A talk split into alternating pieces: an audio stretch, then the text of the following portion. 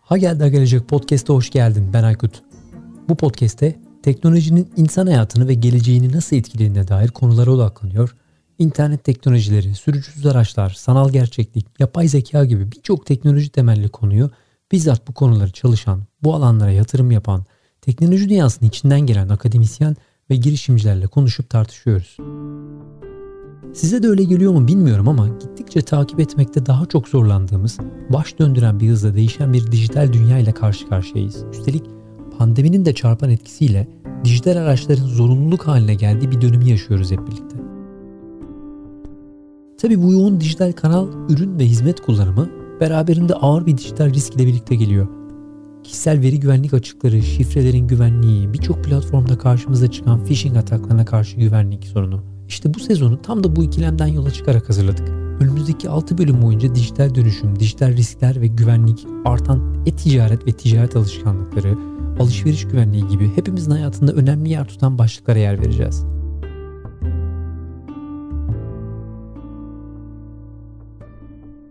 Dijital güvenlik ve dijital riskler konusunda bir sosyal sorumluluk projesi başlatan ve dijital güvenlik platformunu hayata geçiren Aksigorta'nın katkılarıyla hazırladığımız bu seride her zaman olduğu gibi bilgi ve birikimlerine, alanlarındaki deneyimlerine çok kıymet verdiğim konuklarımla bir araya gelip bir yandan kendimizi, şirketimizi, girişimimizi dijital risklere karşı korurken bir yandan dijital teknolojilerden faydalanmaya devam edebilmenin yollarını, gelişen teknolojileri, e-ticaret ve fintech sektörünü ve bizleri bekleyen fırsat ve riskleri konuşacağız. Ha Geldi Ha Gelecek Podcast'in yeni bölümüne hoş geldiniz. Bu bölümde markalara, ajanslara, hızlandırıcılara, bireylere ve büyüme odaklı pazarlama alanında ürün, servis ve eğitimler sağlayan Londra merkezli Next Big Thing büyüme stüdyosunun kurucusu Dr. Eren Koçyiğit ile e, bir aradayız ve büyüme odaklı pazarlamayı konuşacağız. Eren hoş geldin, nasılsın? E, hoş bulduk Aykut. Teşekkür ederim beni ağırladığın için. İyiyim, gayet iyiyim, keyifler yerinde. Sen nasılsın? Çok teşekkür ederim. Çok sağ ol. Bugün seni ağırlamak gerçekten çok keyifli. Uzun süredir aslında Next Big Thing'i hem Türkiye'deki operasyonlarını hem İngiltere'deki operasyonlarını takip ediyorum. Keyifle takip ediyorum. Ee, büyüme odaklı e, pazarlama ya da e, İngilizce terim alışanlar için growth marketing dendiğinde aslında çok şey yazılıyor, çiziliyor. Birçok yerde farklı şeyler görüyoruz ve son dönemin çok önemli konularından biri. Bunu da Doğru. aslında e, Next Big Thing gerçekten hem akademisiyle hem firmalara sunduğu hizmetlerle çok keyifli bir şekilde yapıyor. Ee, bir yandan da içerik sunuyorsunuz aslında. Emeklerinize, ellerinize sağlık diyorum öncelikle. Çok çok teşekkür ederim. Bunları senden duymak çok e, büyük e, gurur bizim için de. Teşekkür ederim. Es- Böyle görünüyorsa ne mutlu bize. Estağfurullah ne kadar güzel. Bu benim yani uzun süredir aslında yani dijital pazarlama içinde çalışan ve içeriye gerçekten çok kıymet vererek çalışan biri olarak bunu görmek her zaman çok kolay olmuyor.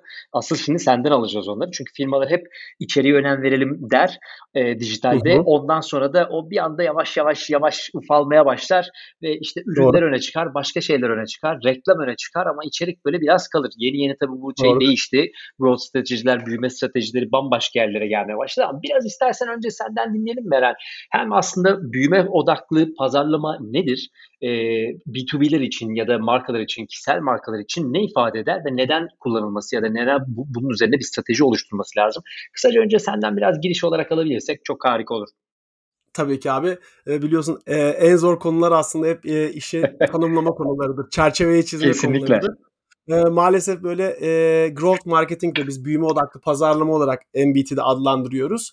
E, böyle işte zamanında e, Big Data'nın yaşadığı gibi böyle maalesef biraz içi boşaltılmaya e, başlanan bir konu olma yolunda ilerliyor. O yüzden ben tanımlamayı yaparken çok dikkatli olmaya çalışıyorum.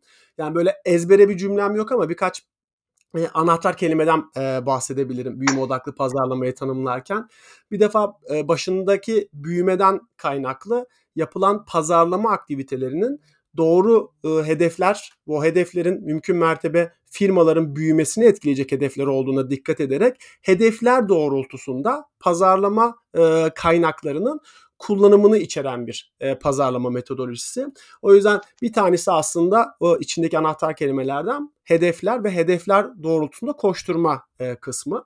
Bir diğeri de özellikle son e, işte 10 yıldır popüler olmasının en büyük sebebi özellikle Silikon Vadisi'nden ve sonrasında Avrupa'dan çıkan startupların benimsemek zorunda kaldığı bir metodoloji. Zorunda diyorum çünkü kıt kaynağı olan markaların daha hızlı hareket edebilmek ve ne işliyor ne işlemiyor daha önce tespit edip bütün yatırımlarını buna göre yapmaları çok kritik. Öyle olduğu için büyüme odaklı pazarlamanın içerisindeki diğer bir anahtar kelime aslında iterasyon ve çeviklik. Yani dataya bakarak ne işliyor ne işlemiyor'a göre karar verme mekanizmaları geliştirmek. Bu mekanizmalar bazen e, firmanın hedef kitlesini değiştirmesine, bazen pivoting dediğimiz ürünü değer önerisini değiştirmesine, bazen de biraz e, aslında tatsız gibi e, şey yapsa da kulağa gelse de e, bence hayırlı olabilecek bir e, nokta olan işi kapatmasına da sebebiyet hmm. verebiliyor. Aslında hani olmayacak işi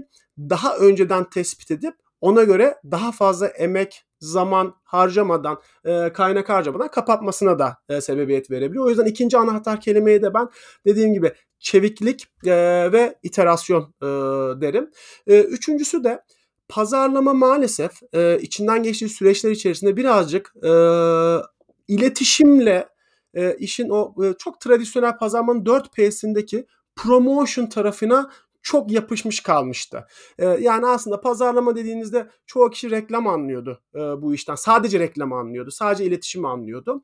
Büyüme odaklı pazarlama ile beraber artık pazarlamanın hatta bu son dönemde McKinsey gibi firmaların da çok üstüne basarak e, söylediği bir şey. Bir growth driver yani hmm. büyüm, büyümeyi sağlayan bir e, aslında e, işletme fonksiyonu olduğu e, ortaya çıktı.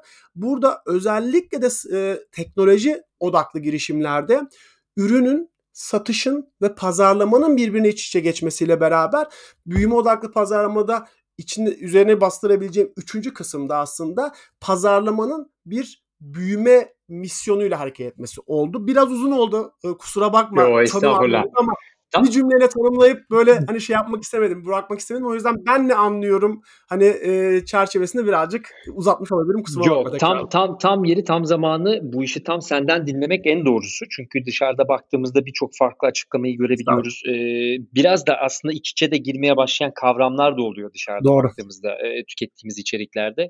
Dolayısıyla tam senin gözünden aslında büyüme odaklı pazarlamayı ve stratejiyi görmek bence de çok daha kıymetli oldu. Dinleyiciler açısından da öyle olacağını düşünüyorum. Peki bu anlamda baktığımızda biraz daha böyle şimdi içi e, ufaltmaya başladığımızda özellikle hı hı. B2B'ler açısından baktığımızda bu seride biraz hı hı. aslında B2B'lerin bakış açısıyla e, farklı kanalları nasıl kullanabiliriz ve minimum riskle nasıl kullanabiliriz aslında hı hı. anlamaya çalışıyoruz o tarafta.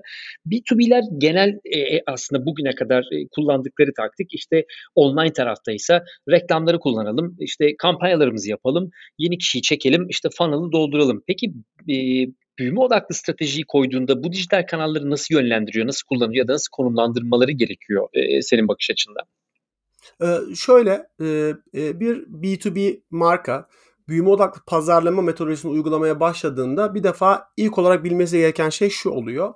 Ee, her bir ürünü veya markası için farklı personaları, farklı hedef kitleleri olabiliyor. Bu B2B'de şundan çok kritik. E, bu zamana kadar benim yani birebir çalıştığım veya kendim hani ürün sahibi olarak yönettiğim veya mentörlük yaptığım yerlerde şunları çok çok gördüm. Bazı B2B markaların bir ana markası var. Bizim umbrella şemsiye marka dediğimiz altında farklı ürünleri, farklı çözümleri olabiliyor. Her bir ürünün farklı feature dediğimiz işte özellikleri olabiliyor. İlk olarak yapması gereken önce her bir markayı hangisi marka, hangisi alt marka, hangisi ürün, hangisi feature gibi ayırması ve her bir içinde minimum bir tane persona yani hedef kitle belirlemesi gerekiyor. Bu özellikle büyüme odaklı pazarlamaya geçen B2B markalardaki ilk aydınlanma anı oluyor. Özellikle ben e, hızlanma programlarında yaptığım e, workshoplarda bunu özellikle founder'lara yaptırıyorum. Diyorum ki önce bir markalarınızı belirleyin. Markaları belirlerken işte bu markanın iş modeli nedir, değer önerisi nedir vesaire ayrı ayrı göreyim. Bir de her biri için minimum bir tane persona belirleyin. Daha sonra üçüncü adımsa büyüme odaklı pazarlamanın omurgası olan bu growth funnel'ları. Yani Türkçesi büyüme hunisi olarak geçiyor ama growth funnel olarak ben hani devam edeyim Doğru. biraz daha terminoloji olarak Doğru. bütün dünyaya böyle geçtiği için. Doğru. Yani Polonya'da da konuşsanız growth funnel diye konuşuyorsunuz. Hani günün sonunda şey yok. Hani e, çok lokalleşmesi yok. E, growth funnel'larını kurgulaması ve growth funnel'larını kurgularken aslında şuna çok net şahit oluyorum. E, B2B firmalardaki bence en kritik konu onboarding süreçleri. Hmm. Yani tanımadıkları bir e, kişiyi müşterisi haline getirme süreci. Grow Funnel da oradan çıkıyor aslında. Her bir marka için minimum bir persona belirleyip hadi bakalım bu personayı sen nasıl müşteri yapıyorsun bir adım adım resmet, adım adım çiz dediğinde zaten Grow Funnel çıkıyor. Grow Funnel çıktıktan sonra zaten özellikle e, founderlarda, e, girişimcilerde şöyle bir aydınlanma oluyor. Diyor ki evet ben her bir markam için hatta her bir markanın farklı personelleri için farklı onboardinglerim olabilir. Öyle olduğu için ben bu işe bakarken marka, personel ve funnel bazlı bir nevi öyle bir üç, üçlüyü bir araya getirerek bakmam lazım diyor. Bundan sonraki durum zaten artık klasik metotlardan çıkmaya başlıyor. Çünkü biraz önce söylediğin gibi aslında çoğunlukla B2B markalar bu işe başlarken hemen bir marka bilinirliği kazanalım, trafik sağlayalım odayla başlıyor ama growth funnel'ını çizen markalar daha birinci günden şunu düşünüyor. Evet sisteme gelecek. Geldikten sonra bir lead formu yani bir kontak formu dolduracak. Ben de lead'e yani satış fırsatına dönüşecek. Sonra eğer sağsam kendisi yani software as a service kendi kendine alabiliyorsa ürünü online kendisi alacak. Ha kendi kendine alamıyorsa ben bir satış ekibini devreye sokacağım. O satmaya çalışacak. Benim müşterim olacak gibi böyle adımları her bir ürüne göre belirleyip sonra şunu düşünmeye başlıyor. Ben kaynağımın bir kısmını siteye trafik çekmeye ayırırken bir kısmında siteye gelmiş bana form doldurmuş kişileri müşteriye çevirmeye de ayırayım. Veya sağ assam bir kısmını free trial verdim, ücretsiz dene verdim. Onun arkasındaki otomasyon senaryolarını ayırayım gibi. Artık full funnel dediğimiz bizim funnel'ın bütün adımlarını düşünerek hareket etmeye başlıyor. Aslında benim bu zamana kadar gördüğüm öncesi sonrası etkisinde marka, persona ve grow funnel'ını belirleyip ona göre kaynak optimizasyonu yapmayı en belirgin ayırt edici özellik olarak söyleyebilirim. Peki e, Eren burada markaların yaşadığı en büyük sıkıntı hangi aşamada? Hani orada şimdi tahmin ettiğim şeyler var aslında marka tarafında da ajans tarafında gördüm aşağı yukarı ama e, sizin gördüğünüz tarafta böyle bir stratejiye geçerken en büyük negatif taraf ya da eksik taraf neresi oluyor? Yani markayı tanımlamakta mı sorun var? funnel oluşturmakta mı sorun var? Yoksa tamamen kanalları bilmediği için mi? O tarafa henüz hı hı. adaptasyon, dijitalleşme süreci tamamlanmadığı için mi? Nasıl bir e, negatif tarafla geliyor genelde markalar? E, çoğunlukla bu işi e, mind yani düşünce olarak böyle adım adım düşünmeyi biraz ilk başta zor adapte oluyorlar. Çünkü e, yani her şey biraz günün sonunda ilk başta şuna çıkıyor. Ya işte Google reklamı aç, bir Google reklamı açalım. Hmm. Facebook reklamı, bir LinkedIn reklamı açalım. E, veya işte herkes blog post yazıyor, bir blog post yazalım ama bunları yaparken ben hangi markam için, hangi markamın hangi personası için hatta biraz daha ileri gideyim. Bugün hani biraz belki içerik tarafında hani derinleşirsek içeriği yazarken bile ya karşıdaki kullanıcı bir şeyi keş bir problemini keşfetme aşamasında mı? E, bu onu keşfetmiş tedarikçi mi arıyor? Tedarikçileri bulmuş karar aşamasında mı? Buna göre bile farklı düşünebilme mekanizmasını benimsemeleri biraz zor oluyor açıkçası. Hmm. Çünkü onda bu bu sisteme geçmeden birazcık çok tek düze bir düşünme var. Reklam açarım, trafik gelir. Ondan sonra Allah evet, kerim gibi bir durum. Ama ne zaman e, adım adım belirlemeye başladıklarını tabi orada bazı markaların e, birazcık ekiplerinin yeterliliğine göre mesela teknik anlamda sıkıntılar yani şeyler problemler yaşayabiliyorlar. Mesela bütün adımları nasıl şey yapabiliriz hani e, monitör edebiliriz, gözlemleyebiliriz gibi ama bu çoğunlukla teknoloji startuplarını çok daha hızlı açtıkları. Çünkü içer, içeride illaki bir teknolojiden anlayan, teknoloji isteyebilen insanlar oluyor. Ben o yüzden bu soruya şöyle cevaplayayım. Mindset olarak ilk başta hı hı. o tek düzelikten çıkıp böyle 3-4 boyutlu düşünme ki bu 3-4 boyutlu düşünmenin günün sonunda zaten amacı kişiselleştirilmiş deneyimi sunabilmek aslında. O yüzden markayı her bir marka için hedef kitleyi ayrıştırıp her bir hedef kitlenin onboardingine göre growth funnel'lar üzerinden yönetme mekanizması gelişiyor ki e, herkese aynı davranmayalım. E, herkesin çünkü onboard etme sistematiği farklı olabilir. Onu mümkün mertebe kişiselleştirelim mantığı güdülmeye çalışılıyor. Doğru aslında belki biraz orada şunu da hissediyor olabilir markalar e, şimdi kişiselleştirme ve kişiselleşmiş mesajdan bahsederken e, şunu belki gözden çıkarıyoruz. İşte Instagram'da e, bir persona için bir mesaj atıyorsanız aslında e, ve o persona aslında 55 yaşı üstündeyse o attığın mesaj işte hangi gün, hangi saatte, hangi kanalda yayınlanıyorsa okuyor mu okumuyor mu büyük ihtimalle bilmeden o reklamı veriyorlar. Halbuki işte bizim persona 18 yaşında bir bir 22 yaşında e, bir erkekse ya da bir kadınsa hangi saatte Instagram kullanacağı, hangi saatte işte TikTok kullanacağı ya da Snapchat kullanacağını aslında biliyoruz. Ya da bu kanalların hepsini aynı anda büyük ihtimalle kullanmıyor. Dolayısıyla büyük bir ihtimalle de yanlış kanalda yanlış me- mesajı veriyoruz. Ya, hatalı mıyım? Aynen öyle. Doğru. Aynen tam olarak böyle abi. Bu da çoğunlukla şöyle bir şey gidiyor stand yani herkese aynı konuşma. Doğru. Yani herkese aynı. Yani Facebook aynı konuşuyor, işte e, LinkedIn aynı konuşuyor, AdWords aynı konuşuyor. Herkes sanki tek tip birisi var ve B2B markaların tek tip sattığı bir ürün var ve her şey onun etrafında çeviriyormuş gibi ve bütün kaynaklarda buraya kullanılınca hani test mekanizması olarak da e, ben şunu çok gördüm.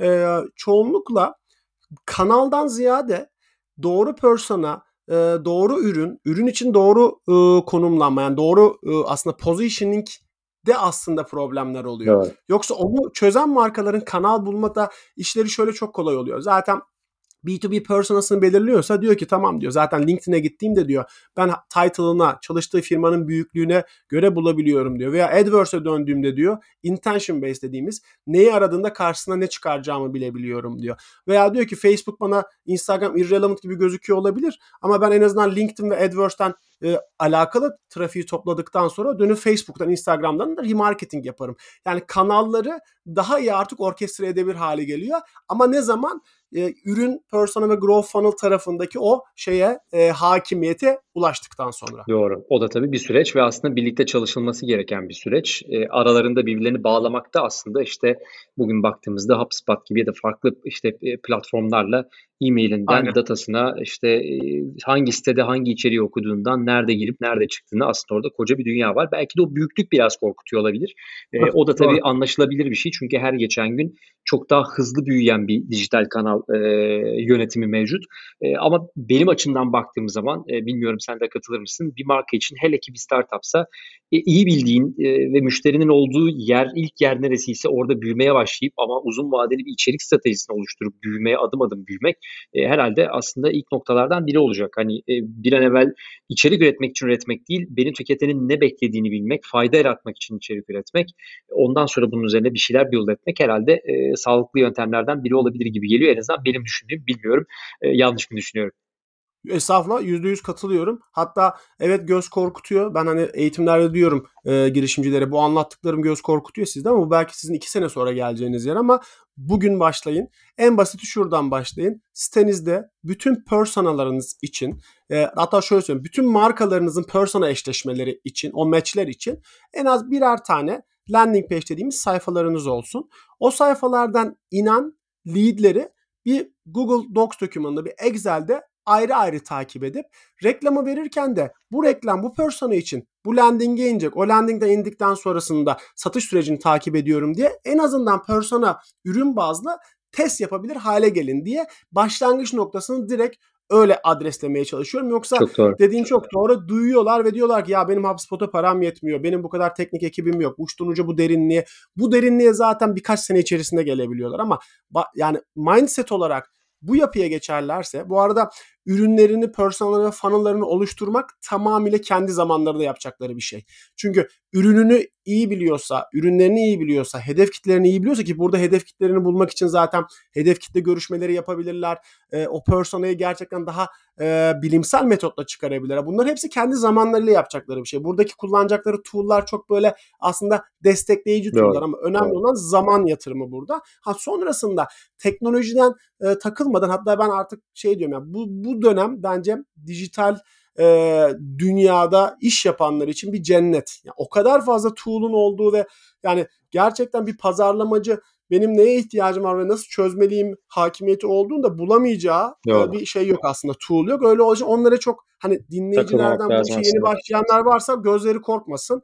Gerçekten önemli olan bu mindset'e geçmek ve buna geçtikten sonra adım adım e, ben çok fazla örnek gördüm yani bu e, sektör içinde olduğumda çok başlangıçta başlayıp çok ileri düzey e, funnel bazlı iş yönetebilen markalar e, çokça oldu etrafımda. Süper yöntem. Peki Eren bir de şunu soracağım. Şimdi B2B'lerden bahsettik. Bu büyüme sürecinde iki tane aslında merak ettiğim şey var. Bir e, işte bu sürece bir hasbel kadar girmeye başlamış giren e, B2B'ler genellikle hangi kanala ilk etapta yığılmaya başlıyor. E, çünkü tahmin hı hı. ediyorum ki ilk başladıklarında kafada bir e, belli bir e, ide fix oluyor ve belli Doğru. kanallar fix kullanılıyor ama Doğru. sonra işte sizin gibi e, growth mindset üzerinden çalışan ve destek veren e, bu işin profesyonelle çalışmaya başlayan tabii aslında onu daha distribüt etmeye başlıyorsun. Farklı kanallar kullanıyorsun ama burada ilk en çok kullanılan dijital kanallar ve daha sonra aslında yayılım nasıl gidiyor? Hangi kanallarla başlıyoruz? Sonra nerelere doğru gidiyoruz? Abi Roll of Thumb e, ilk başlangıçta çoğunlukla e, LinkedIn odaklı bir başlayış oluyor. Sebebi personasını iyi e, belirleyen firmalar için LinkedIn'in şöyle bir avantajı var.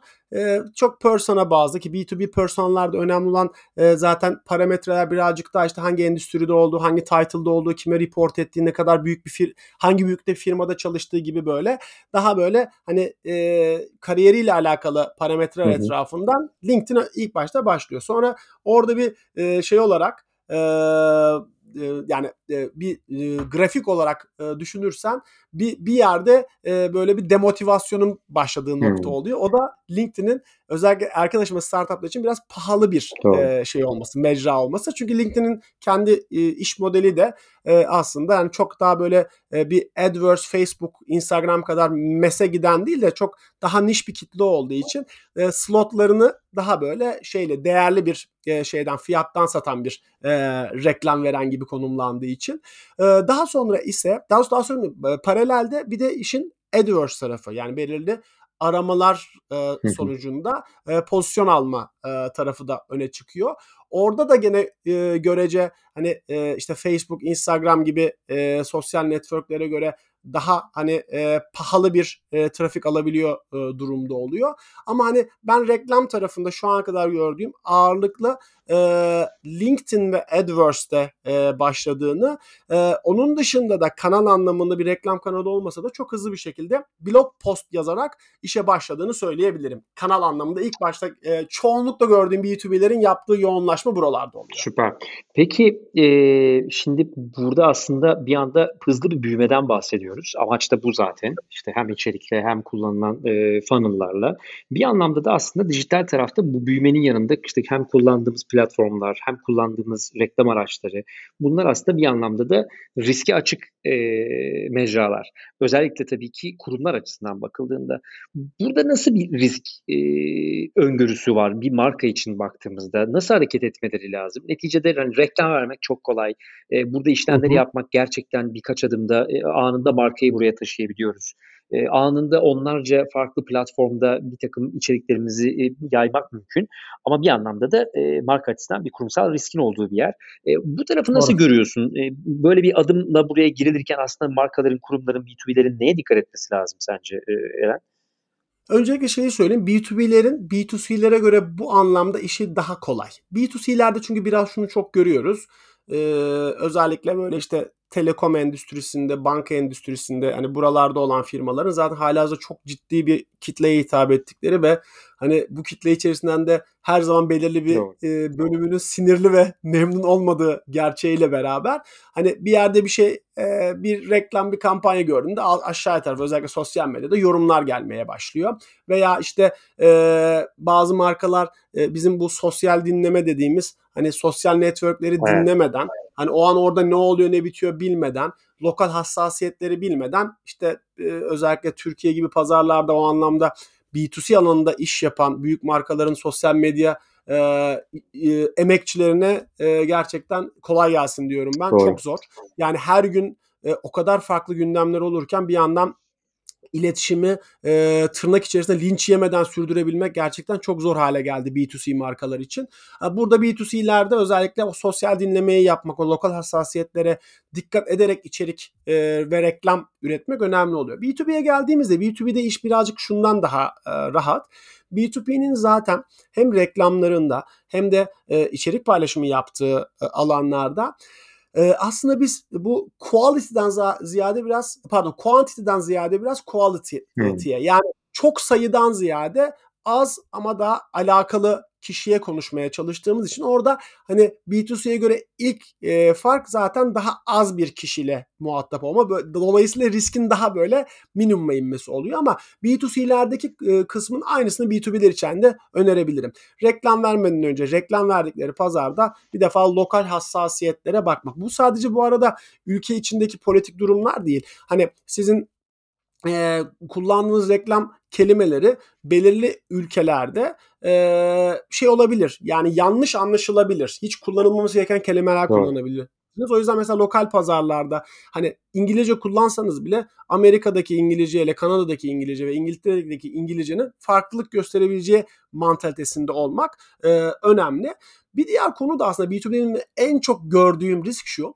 E, entegre iletişim kopabiliyor hmm. bir yerden sonra. Hmm. Yani özellikle mesela bu büyüme odaklı pazarlamadaki test mantığı yani sürekli test edeyim bir şeyleri oluyor olmuyor'un en böyle hani riski açık bıraktığı yer aynı anda ekiplerin birbirine ile koordine olmadan iletişim anlamında farklı iletişim yapabilmeleri oluyor. Burayı biraz e, açmak isterim. E, şöyle e, tabii ki farklı iletişim yapılabilir. Farklı e, işte bizim call to action dediğimiz harekete geçirecek kelimeler kullanılabilir. Ondan bahsetmiyorum da ürünün özellikle değer önerisi seviyesinde e, yani hedef kitlesine hı ne vaat ettiği ile ilgili, vaadiyle ilgili o testler yaparken her zaman paydaşların, marketing, in-house marketing ekiplerinin, ajanslarının böyle baktığı bir e, pusulu olmalı. O pusula da aslında positioning statement veya value proposition. Hmm. Yani ona bakarak hareket etmeliler. Yoksa bir anda olay kafa çok matematiğe dönerse orada hani ben en çok tıklatma aldığım şeyi yapayım, e, reklamı yapayım derse sonra şunları görmeye başlıyoruz. Ya çok tık gelen kampanyadan e, daha sonra şeye dönmüyor, lead'e dönmüyor. Tamam. Çünkü olmayan bir vaadi e, orada vermiş oluyoruz. Diyelim orada olmayan bir vaat landing page'de devam ediyorsa sonra gelen leadlerin satışa dönmediğini görüyoruz. Hatta SaaS'larda onu satışa döndürenlerde de churn görmeye başlıyor. Doğru. Neden?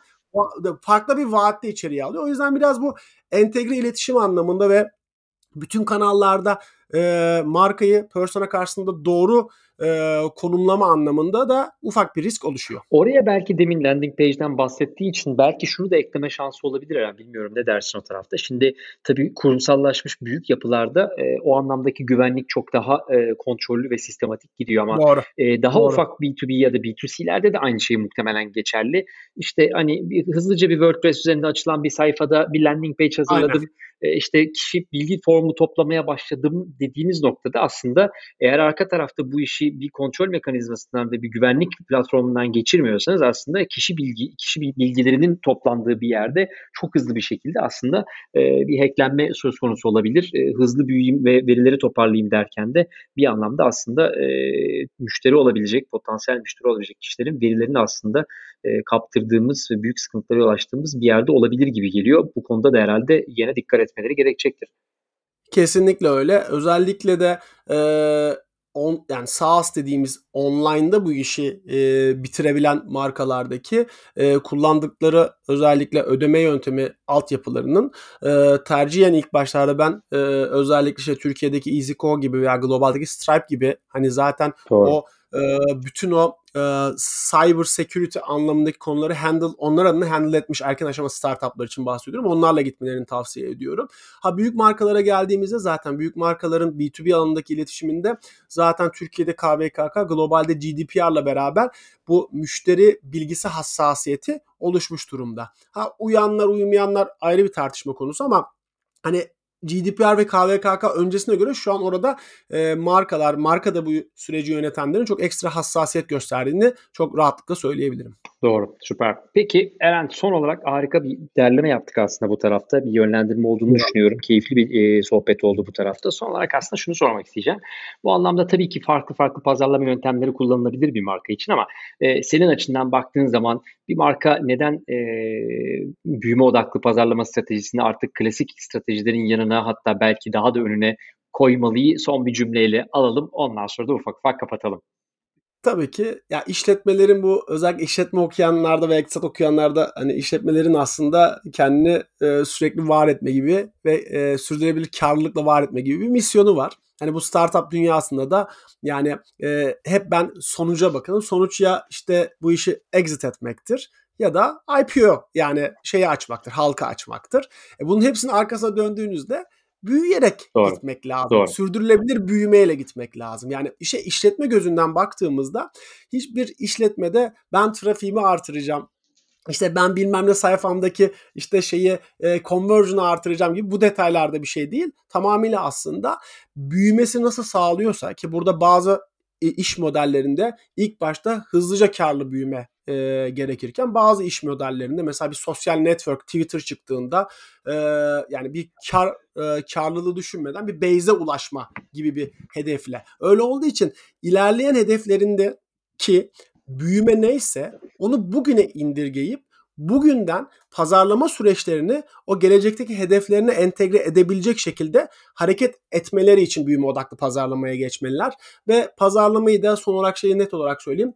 Pazarlama sadece reklam ve iletişim değil.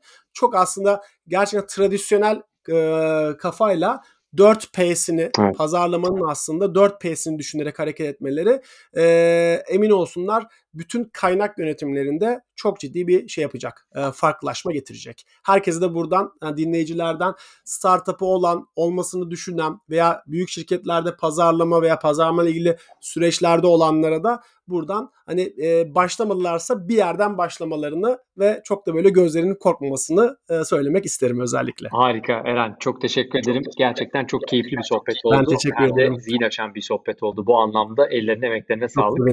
İnşallah bir başka yayında tekrar bir ara olmak üzere diyelim o zaman Eren'cim. Çok benim için de inanılmaz keyifliydi. Ne zaman nerede konuşalım istersen ben buradayım. Ben teşekkür ederim misafir ettiğin çok için. Çok teşekkür ediyorum. O zaman ufaktan kapanışa geçiyorum. E, bugünkü yayınımızı dinlediğiniz için çok teşekkür ederim. Ha gel daha gelecek podcast'in bu bölümünde e, az evvel bahsettiğimiz gibi sevgili Doktor Eren Koçyiğit, Next Big Thing e, büyüme ajansının aslında e, kurucusu olan Doktor Eren Koçyiğit ile beraberdi. Büyüme odaklı dijital kanal yönetimi nedir konuştuk ve bu anda bu buradaki fırsatları ve olası risklerin üzerinden geçtik ve bu kanalı aslında nasıl daha verimli kullanabiliriz diye konuştuk.